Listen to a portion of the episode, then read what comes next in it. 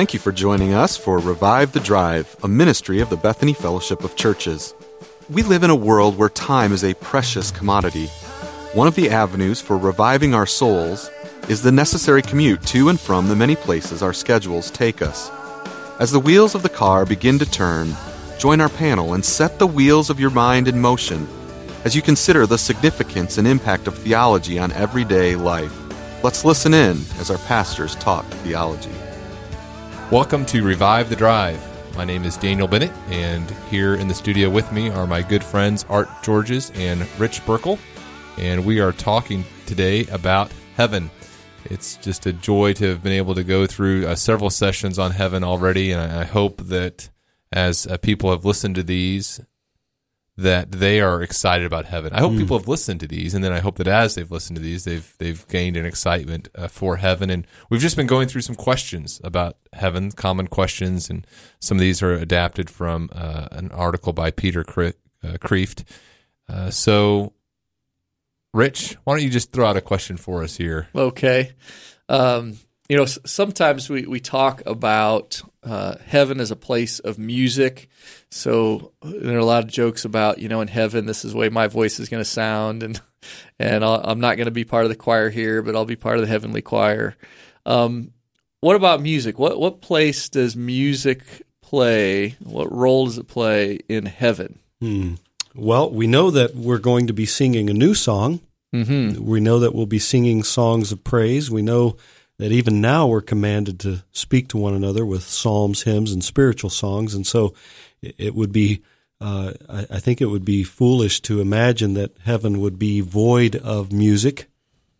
Yeah. But I, I think what's, uh, what's sometimes missed in our conversations on music is we, we talk about the, how beautiful the instruments will be and, and how lovely the arrangement of voices will be. And, and I'm, you know, I have no doubt that that's true what's interesting is the the content the content of the music mm-hmm. will be perfect. Mm. Mm-hmm. Yeah. Um, in fact, there's even sometimes been a debate. You know, do angels have the ability to sing? And and you know, we don't know, but we, we do know that uh, they are saying things to God.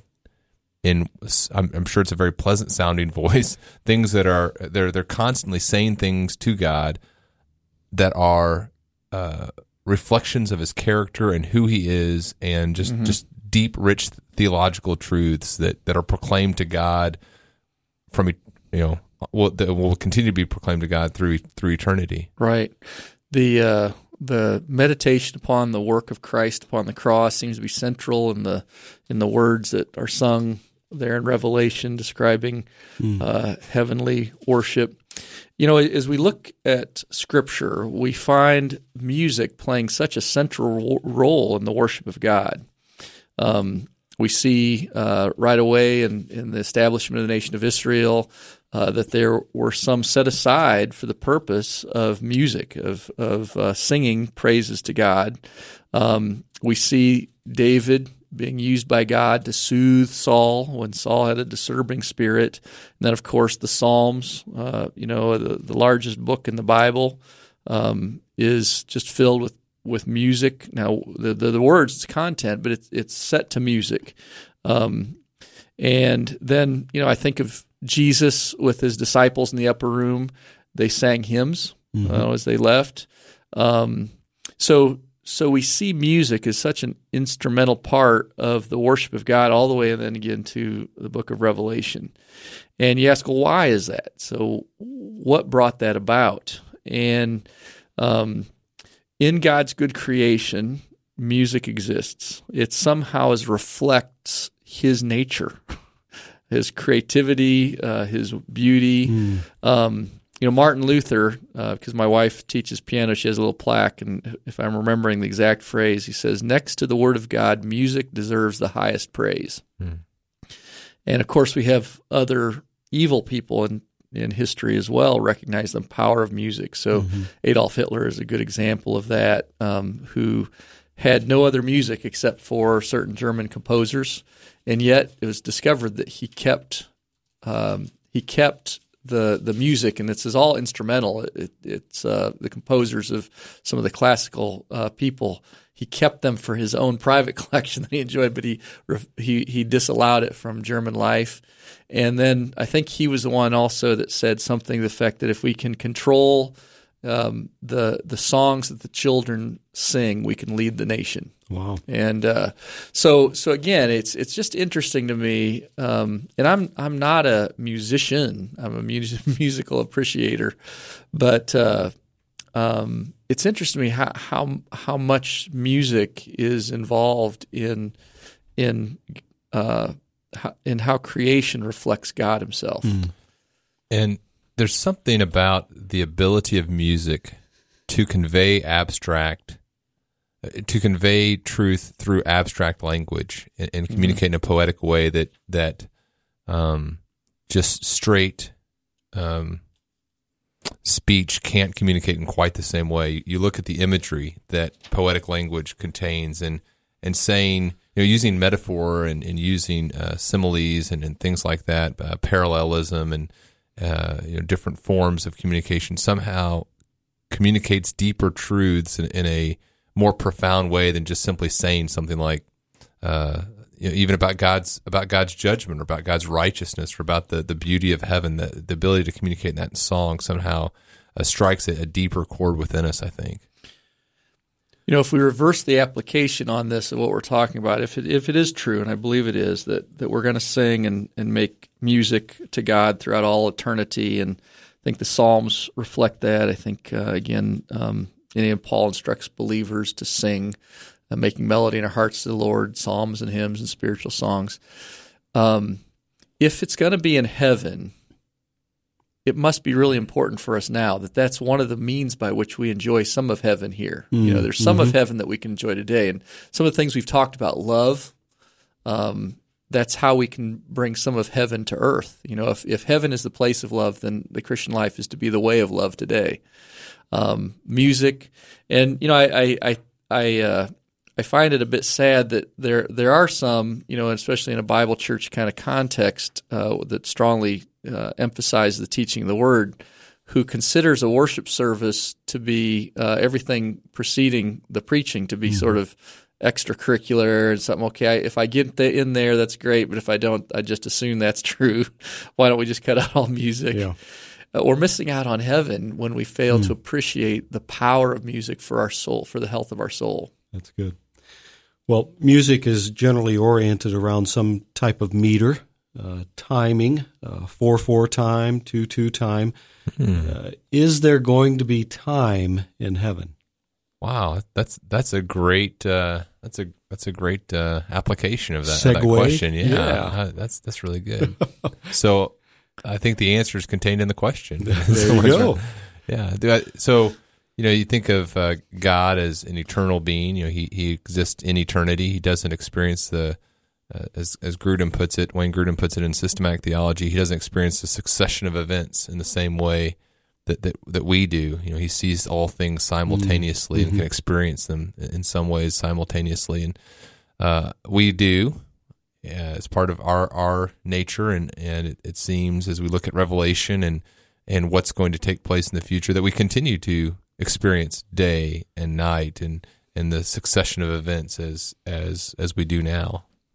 Yeah, I love that uh, line in "Is It Amazing Grace?" When we've been there ten thousand years, bright shining as the sun, we've no less days to sing God's praise than when we first begun. Yeah, yeah, that's that's kind of fun to think about that. That yeah that while there is, I, th- I think that, that we will experience uh, life in eternity sequentially. Um, we're not bound by the limits of time. In other words, I, I, don't think anyone's going to be looking at their watch in heaven and say, "Oh, I got to go, I got to run, I got to be at a meeting in five right. minutes or whatever." I don't. I don't think the the pressure of this temporal world and, and the shortness of it is going to be part of our of our existence there. You know, um, and it, again, it's it, we're, we're, I'm speculating a good bit there. I, I, I just I know I know what the the problems of time here are the problems that a uh, it pressures us. You know, the problem that b um, we run out of of the time that we'd like to have to do the things we really enjoy. Mm-hmm.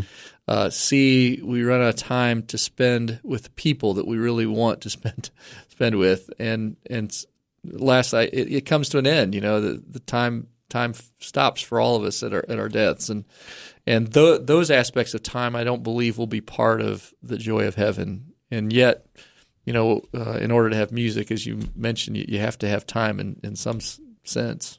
So when the hymn says, "When time shall be no more," that's that's not necessarily an accurate description of of what's going to take place in heaven. Right. Essentially, I guess it means when time shall pressure us no more. Yeah. Mm.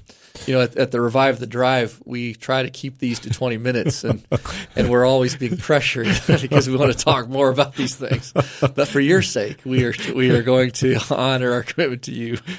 so, uh, I don't have a nice segue like Art did to his to his question, but let, let me ask let me ask this question of us then. Um, where is heaven? You know, as as we, I mean, heaven exists right now uh, we know there's going to be a new heaven and new earth, but but there's a heaven right now.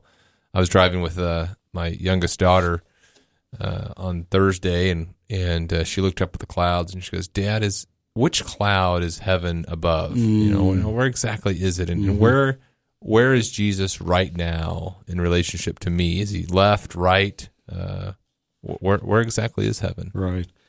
Well, we know that Jesus ascended into the heavenlies. And, so we know that heaven is up from our perspective now. Um, Paul says that he was caught up in a vision into the third heavenly. And, and so uh, heaven should be th- thought of um, not only as the the atmosphere that's around us, not only as the heavens that contain the glory and the work of God's fingers, but as a unique place where God's throne exists, uh, a unique place where God is everywhere. He's omnipresent. But uh, when we think of heaven, we often think of it in terms of the place where His throne and His will exist, uh, and His will is done perfectly. But it's important to consider then that the kingdom of heaven, where God's will is done perfectly now, will come to earth and will be that place. And so I think it's an important matter to consider because oftentimes we think of heaven as a place in the air where we'll be, but we we need to remember that again, as we've talked about before in these uh, sessions, that God will create a new heaven and a new earth, new heavens and new earth, and we will uh, we will um, exist in that realm. Yeah. Uh, part of the question is is is heaven a, f- a physical place or is it kind of spiritual and a ethereal, that it's not any any location. And I, I do believe, you know, Jesus and the Scripture speaks of it as a location, a place that we go to.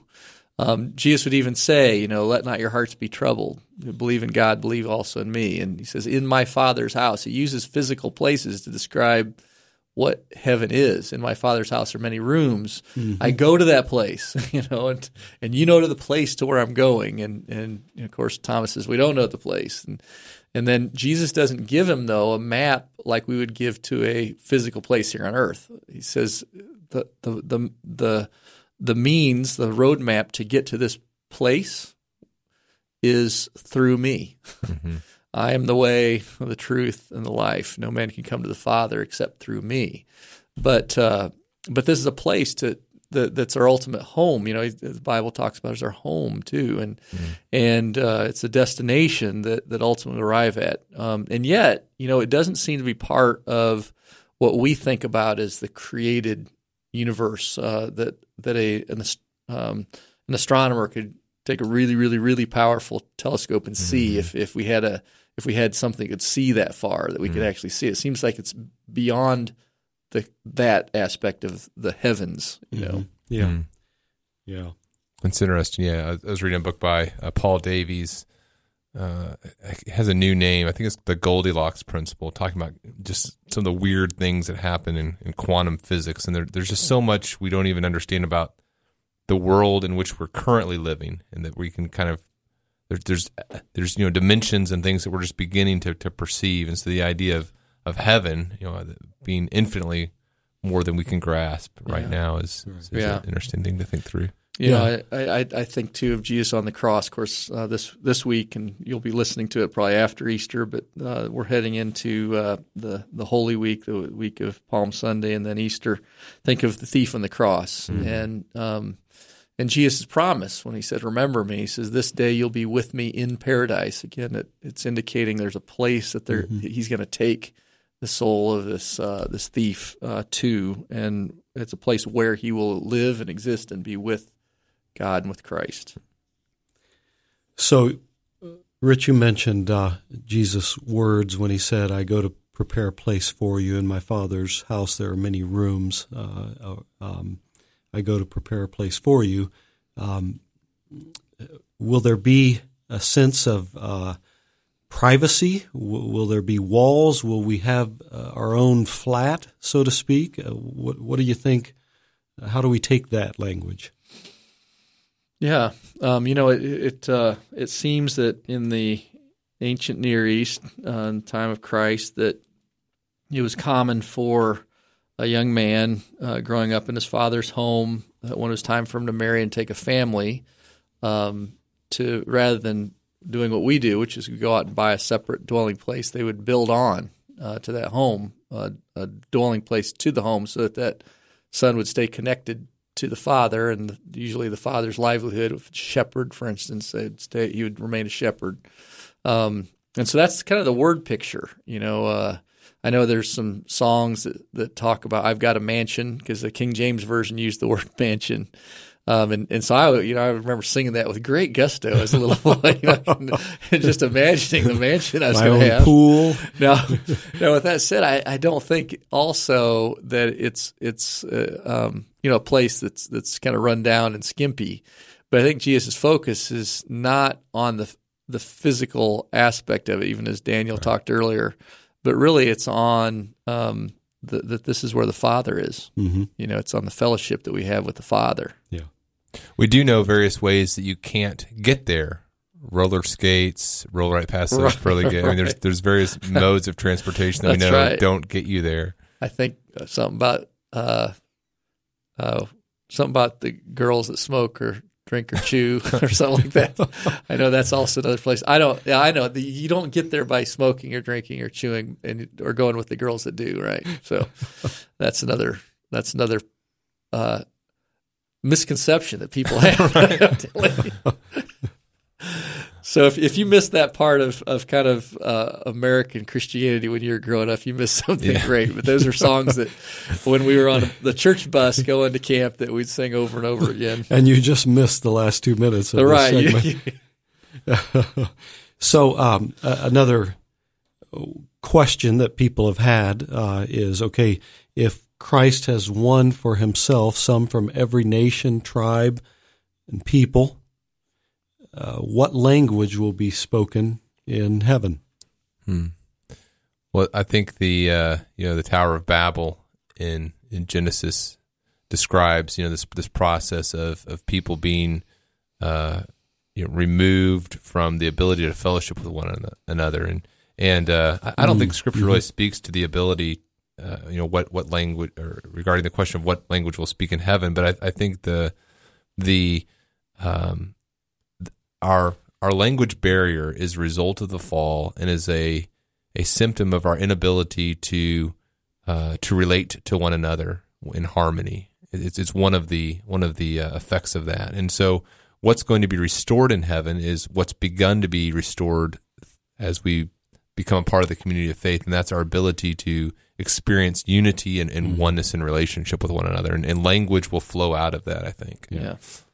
You know, and, and I, I believe that that question won't be a concern. You know, I, we, right. we tend to have kind of our, our little loyalties here to the things that we experience and grow up with. You know, so if, if we grew up um, eating, you know, German food. We we love German food, and we hope heaven's filled with German food.